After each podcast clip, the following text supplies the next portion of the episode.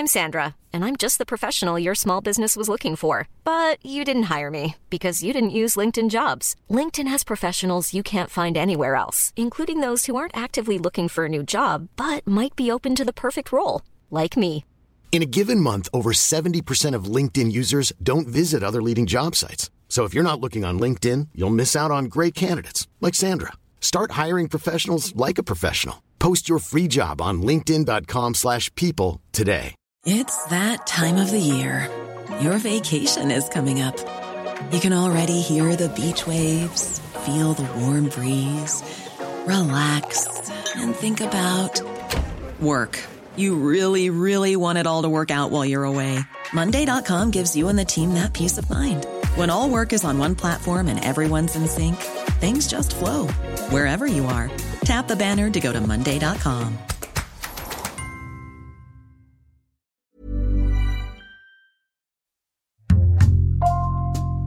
Bonjour, c'est Jules Lavie pour Code Source, le podcast d'actualité du Parisien. La campagne de Marine Le Pen a été bousculée par l'arrivée d'un autre candidat à la droite de la droite. L'ancien journaliste et polémiste Éric Zemmour s'est déclaré le trente novembre et depuis, il a réussi à attirer plusieurs cadres importants du Rassemblement national. Malgré ça, Marine Le Pen résiste dans les sondages et à trois semaines du premier tour de la présidentielle, le dix avril, elle est donnée qualifiée pour le second tour dans toutes les enquêtes d'opinion. Cet épisode de Code Source est raconté par deux journalistes du service politique du Parisien en charge de la droite, Quentin Laurent et Alexandre Sulzer.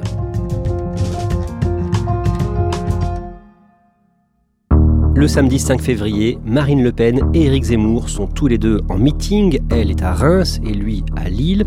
Quentin Laurent, que dit Éric Zemmour dans son discours ? Déjà, Éric Zemmour se rend à Lille pas pour une raison complètement anodine, c'est qu'il est sur les terres du Nord, qui sont souvent considérées comme étant celles de Marine Le Pen. Il va y aller pour faire pour la première fois un discours sur le pouvoir d'achat. Tout le monde ne parle que du pouvoir d'achat. Tous les candidats répètent en boucle qu'ils sont le candidat du pouvoir d'achat. Ils disent tous la même chose. Ils ne disent rien. On lui a souvent reproché de parler uniquement d'identité, d'immigration, de sécurité. Là, il essaye d'infléchir un peu son discours, de changer de registre, même si, au final, il revient à faire porter la question du pouvoir d'achat sur les questions d'immigration. Alexandre, quel est le message principal de Marine Le Pen pendant ce temps à Reims ? Elle a un discours finalement assez classique, elle résume un peu les grands axes de son programme, mais à la fin, elle a une petite surprise. Peu de gens étaient au courant, elle a une séquence très intimiste à la fin de son discours. Elle s'avance sur scène, la lumière baisse, elle n'est plus derrière son pupitre. Maintenant, mes amis, je vais prendre quelques minutes pour vous parler de moi. Et elle révèle un peu son histoire, ses failles intimes. Un père pris dans le tourbillon des engagements que je voyais trop rarement. Pour dresser le portrait d'une femme blessée qui résiste aux, aux tempêtes. Très vite, j'ai connu la violence politique quand j'étais petite fille à l'école. On m'a fait payer l'engagement de mon père. Des persécutions qui me font honnir aujourd'hui toute idée de discrimination. Ça a l'objectif à la fois de donner une image plus proche, plus directe avec les électeurs, mais aussi de couper un peu l'herbe sous le pied d'Éric Zemmour. Elle, elle a surpris et capte l'attention médiatique à son bénéfice. Ces meetings ont lieu après plusieurs semaines tendues entre les deux candidats d'extrême droite que Code Source a raconté dans un précédent épisode en février. À ce moment-là, Éric Zemmour n'arrête pas de monter dans les intentions de vote et de plus en plus de cadres du Rassemblement national rejoignent sa campagne. Au lendemain de ces deux meetings, le dimanche six février, une enquête Ipsos-Soprasteria pour Le Parisien et France Info donne pour la première fois Marine Le Pen et Éric Zemmour à égalité, Quentin Laurent, à quatorze pour cent des intentions de vote. Marine Le Pen a donc perdu trois points en un mois. C'est un coup dur puisque Éric Zemmour avait déjà commencé à refluer dans les sondages au début du mois de janvier. Donc Marine Le Pen pensait voir son concurrent euh, principal, en tout cas, euh, s'éloigner. Et euh, là, il se trouve qu'il rejoue du coude à coude et ça commence à devenir beaucoup plus inquiétant pour elle, surtout qu'il fait en partie son retard sur tous ses ralliements. Donc on, elle se demande jusqu'à où ça va aller, quand est-ce que ça va s'arrêter et est-ce qu'il est possible ou pas qu'il lui passe devant. Le treize février, le sénateur du Rassemblement national, Stéphane Ravier, annonce son soutien à Éric Zemmour. J'avais des idées, des convictions et je les ai toujours. Et ce que je constate, c'est qu'elles ne sont plus portées par Marine Le Pen et qu'elles sont portées par Éric Zemmour. Il n'est pas très connu du grand public, mais il est important au R N. Pourquoi ?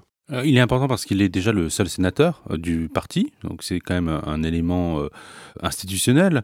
Et par ailleurs, il dirige l'opposition R N à Marseille, qui est le plus gros groupe d'opposition municipale de France du parti. Donc il a un rôle quand même au sein du parti important et par ailleurs c'est un historique, il est là depuis plus de vingt ans. Le mardi quinze février, Marine Le Pen annonce qu'elle suspend son porte-parole Nicolas Bay et elle l'accuse de haute trahison. Oui, en fait, ça fait des semaines qu'il y a des brèches qui sont ouvertes entre Nicolas Bay et Marine Le Pen. Il est censé être son porte-parole, mais lors d'un déplacement à Madrid, il a refusé de dire clairement qu'il soutiendrait jusqu'au bout Marine Le Pen lorsqu'il était interrogé par une caméra de B F M T V. Vous bottez en touche, là, vous nous dites aujourd'hui je suis à Madrid. Est-ce que vous serez aux côtés de Marine Le Pen jusqu'au bout ? Parce que votre nom, il circule parmi ceux qui pourraient mais quitter le Rassemblement national. Je... Oui, mais... Mais je comprends que les uns et les autres fassent des supputations et des commentaires. Moi, je ne vais pas ajouter mon commentaire au commentaire. Des exemples comme ça se multiplient. Lors de la convention de Reims, qui marquait le début de la campagne, il s'est fait également porter pâle. Il a dit qu'il avait le Covid.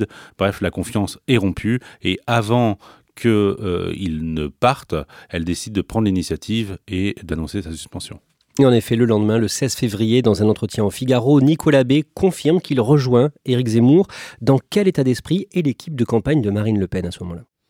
Elle est plutôt soulagée finalement que les choses soient dites, car c'est un peu ce qu'elle appelle l'effet salami, c'est-à-dire que Éric Zemmour coupe tranche par tranche, petit morceau par petit morceau, les têtes qui partent vers Reconquête, et elle espère accélérer le mouvement, que les choses soient faites, que ceux qui doivent partir partent et qu'on passe à une autre étape de la campagne. Le vingt et un février, Vladimir Poutine reconnaît l'indépendance de deux territoires séparatistes pro-russes dans l'est de l'Ukraine. Et dans la nuit du jeudi vingt-quatre février, il ordonne à son armée d'entrer en Ukraine. J'ai pris la décision d'une opération militaire spéciale. Le but est la protection des personnes qui, pendant huit ans, ont subi les abus et le génocide du régime de Kiev. Alexandre Sulzer, au premier jour de cette invasion russe de l'Ukraine, Marine Le Pen dénonce l'offensive lancée par Vladimir Poutine. Il y a un pays souverain qui est attaqué par un autre pays.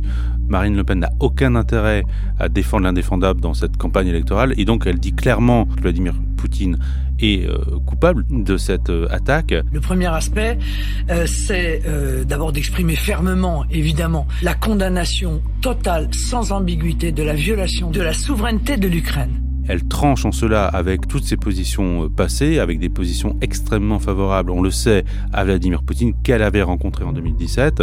Elle disait que Vladimir Poutine avait quand même des bonnes raisons d'avoir des revendications sur la Crimée, sur le Donbass, parce qu'il se sentait menacé par euh, les velléités expansionnistes, selon elle, de l'OTAN et des États-Unis. Quentin Laurent, que dit Éric Zemmour sur l'invasion en Ukraine ? Alors, il va avoir une position qui est assez différente de Marine Le Pen. Euh, il va dire que Vladimir Poutine est coupable mais pas responsable. En fait, il fait porter une partie de la responsabilité de ce conflit sur euh, l'OTAN, sur les États-Unis, le fait que depuis plusieurs années, euh, les États-Unis via l'OTAN grappillent du terrain euh, vers la Russie et, ce faisant, en fait, menacent directement euh, Vladimir Poutine. C'est sa position. Le coupable, les c'est Poutine. Les forces de l'OTAN sont les responsables. Le coupable, non, mais... c'est Poutine. Oui, ça, on a les compris. Responsables, c'est l'OTAN qui n'a cessé de s'étendre. C'est pas la même chose, vous comprenez ? Et par ailleurs, Éric Zemmour a souvent eu des propos plutôt élogieux à l'encontre de Vladimir Poutine. Il faut se rappeler que quelques mois auparavant, il rêvait d'avoir un Poutine français. Vous rêvez d'un Poutine français ? Ah euh, oui, j'en rêverais. Oui. Il a toujours été assez admiratif de la poigne de ce dirigeant et euh, sur R T L, il va d'ailleurs le qualifier de démocrate autoritaire. C'est des propos qui vont assez mal passer. Le, c'est le peuple russe qui décide. Elles Donc, sont je dirais si que c'est un démocrate. Vous en êtes je dirais que c'est un démocrate autoritaire. Surtout pour l'emploi du mot démocrate. On peut assez facilement imaginer que sa position sur l'Ukraine et son incapacité à dénoncer assez rapidement ses agissements vont lui coûter dans les sondages.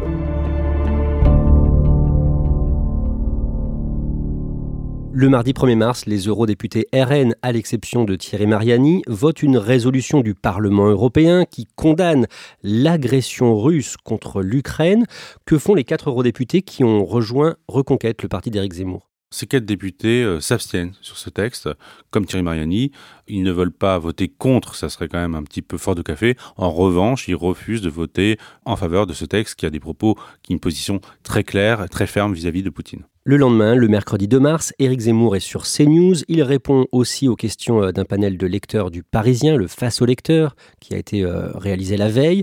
Et il dit qu'il n'est pas favorable à l'accueil des réfugiés ukrainiens en France. Il dit que les Ukrainiens n'ont pas envie, tout simplement, de venir en France, qu'ils ont envie d'être au plus près en Pologne. J'écoute ce qu'ils veulent, eux, et pas euh, ce qu'on prétend vouloir pour eux. Euh, ils veulent aller en Pologne. Ils veulent pouvoir rentrer. Et que donc le sujet de l'accueil des réfugiés ukrainiens ne se pose pas pour la France. Deux jours plus tard, le quatre mars, pendant un déplacement au Salon de l'Agriculture à Paris, Éric Zemmour déclare en résumé, Quentin Laurent, qu'il ne faut pas se tromper d'ennemis. Pour le contexte, Éric Zemmour commence à en avoir un petit peu marre qu'on le ramène à ses propos sur l'Ukraine, sur Poutine. Il sait que ça le dessert, du coup, il veut reparler des sujets de l'actualité française et il va avoir ce, cette expression un peu malheureuse. Ça nous distrait du vrai choc de civilisation. L'invasion en Russie distrait du vrai choc des civilisations. Ce mot va avoir des, un effet un petit peu dévastateur sur le coup, puisqu'il y a une ambiguïté sur le distraire, distraction, et il va d'ailleurs se faire euh, un peu taper sur les doigts euh, quelques minutes plus tard par sa proche conseillère en lui disant il faut que tu corriges le tir, il faut que tu emploies un mot différent parce que là c'est pas possible. Le samedi cinq mars, une enquête sur les préoccupations des Français est publiée par le Cevipof, le Centre de recherche politique de Sciences Po, la Fondation Jean Jaurès et le journal Le Monde. cinquante pour cent des Français citent la guerre en Ukraine comme l'une de leurs trois principales préoccupations. Ils ne sont que dix-huit pour cent à le dire chez les électeurs de Marine Le Pen et vingt-cinq pour cent chez les électeurs d'Éric Zemmour.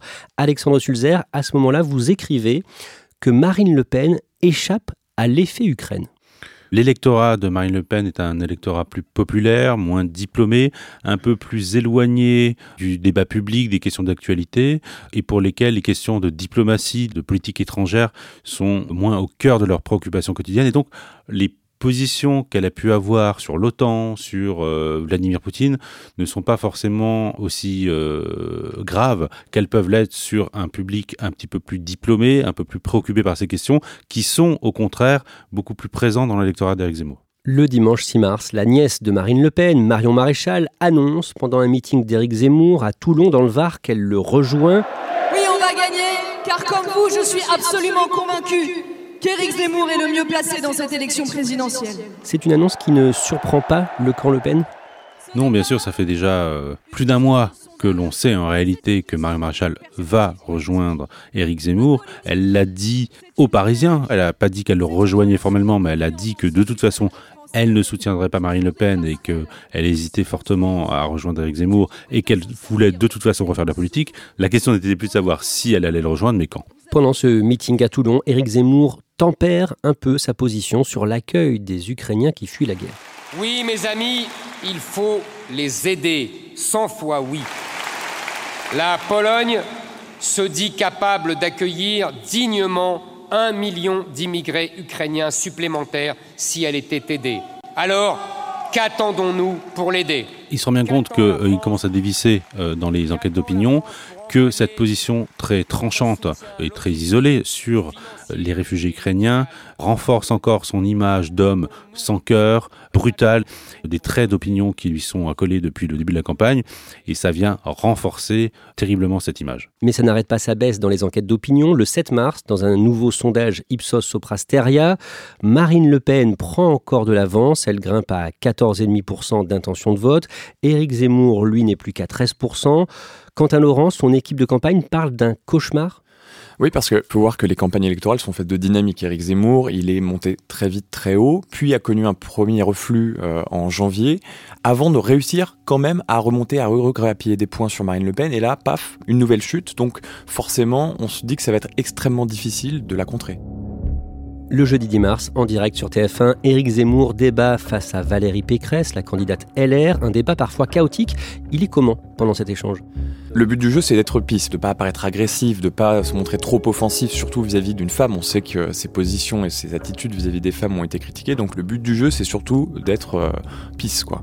Mais ça ne va pas être si simple que ça, parce que Valérie Pécresse ne va pas le lâcher. Quand on est sous influence de Poutine, on ne peut pas se dire patriote. Et c'est pour cela, monsieur Zemmour, que vous êtes décrédibilisé pour présider la France. C'est-à-dire qu'elle va aller le chercher euh, sur ses positions favorites que sont l'immigration, elle ne va pas arrêter de l'interrompre et ça va un peu le déstabiliser. Ils ne sont pas fascinés par Vladimir non, Poutine aujourd'hui et moi, ne disent pas il y a deux jours mais madame, que attendez, monsieur Poutine Pécresse, est un démocrate. Madame Pécresse, vous avez dit vous-même, vous-même, il y a deux jours, vous-même, il y a une semaine que c'était un démocrate autoritaire. Non, faux. Il y a aussi quelque chose qui a marqué les militants, les proches notamment de Valérie Pécresse, c'est qu'il a une attitude avec un, un petit sourire narquois qui, euh, au final, va un peu le desservir. Les vendredis onze et samedi douze, Marine Le Pen est en campagne, dans le Nord, dans plusieurs communes, dont Denain, l'une des villes les plus pauvres de France, et elle parle économie.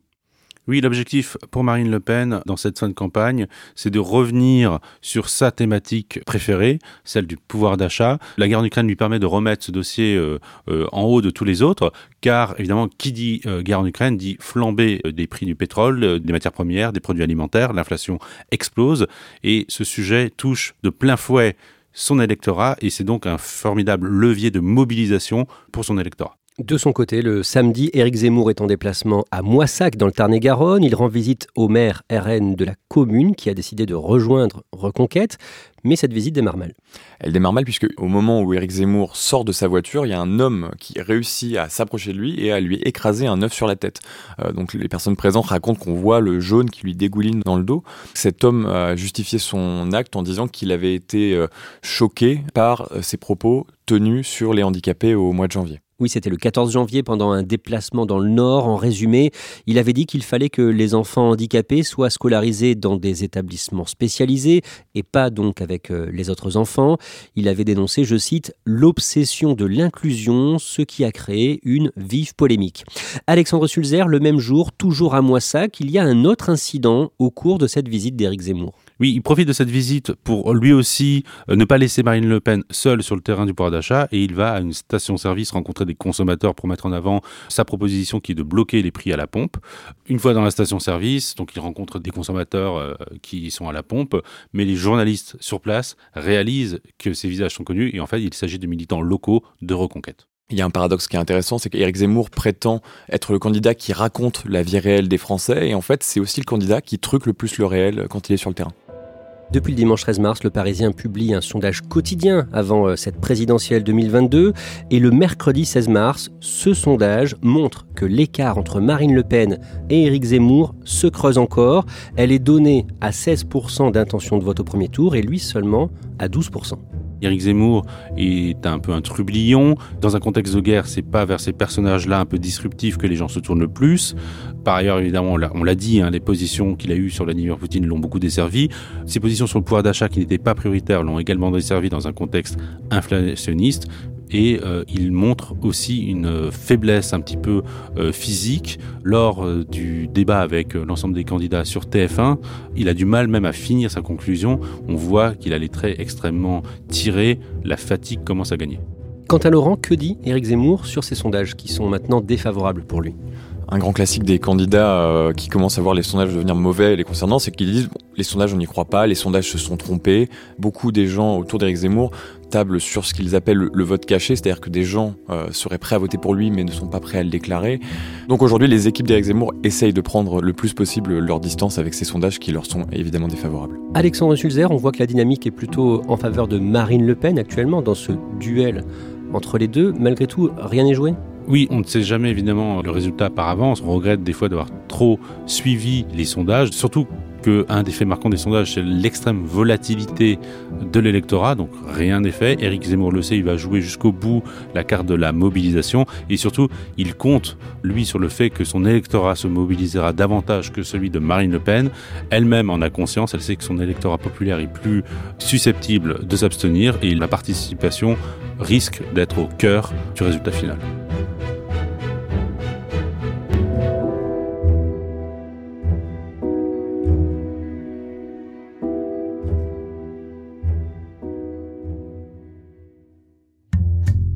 Merci Quentin Laurent, Alexandre Sulzer. Nous consacrons régulièrement des épisodes de Code Source à la présidentielle deux mille vingt-deux. Toute l'actualité de cette campagne est bien sûr à suivre sur le parisien point f r. Cet épisode de Code Source a été préparé par Clara Garnier-Amourou, production Thibault Lambert et Sarah Amni, réalisation Julien Moncouquiole. Code Source, le podcast d'actualité du Parisien, est disponible sur toutes les plateformes. Nous publions un nouvel épisode chaque soir de la semaine. Pour n'en rater aucun, n'oubliez pas de vous abonner.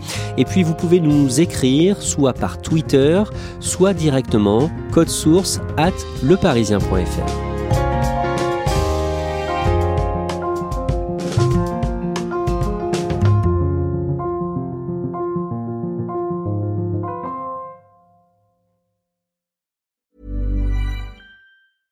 It's lunchtime at Tim Hortons, and we're serving up a special deal just for you. Our new five ninety-nine lunch deal includes your choice of any lunch sandwich and a side of crunchy kettle chips. Because what's lunch without a little crunch? And the sandwich choice is all yours, like a ham and Swiss, Chipotle chicken wrap, B L T, and more, made to order just the way you like it. Tim Hortons' new lunch deal. Simple, delicious, and just five ninety-nine. Now that's a good deal. Only at your neighborhood Tim's. U S only. Price and participation vary. Terms apply.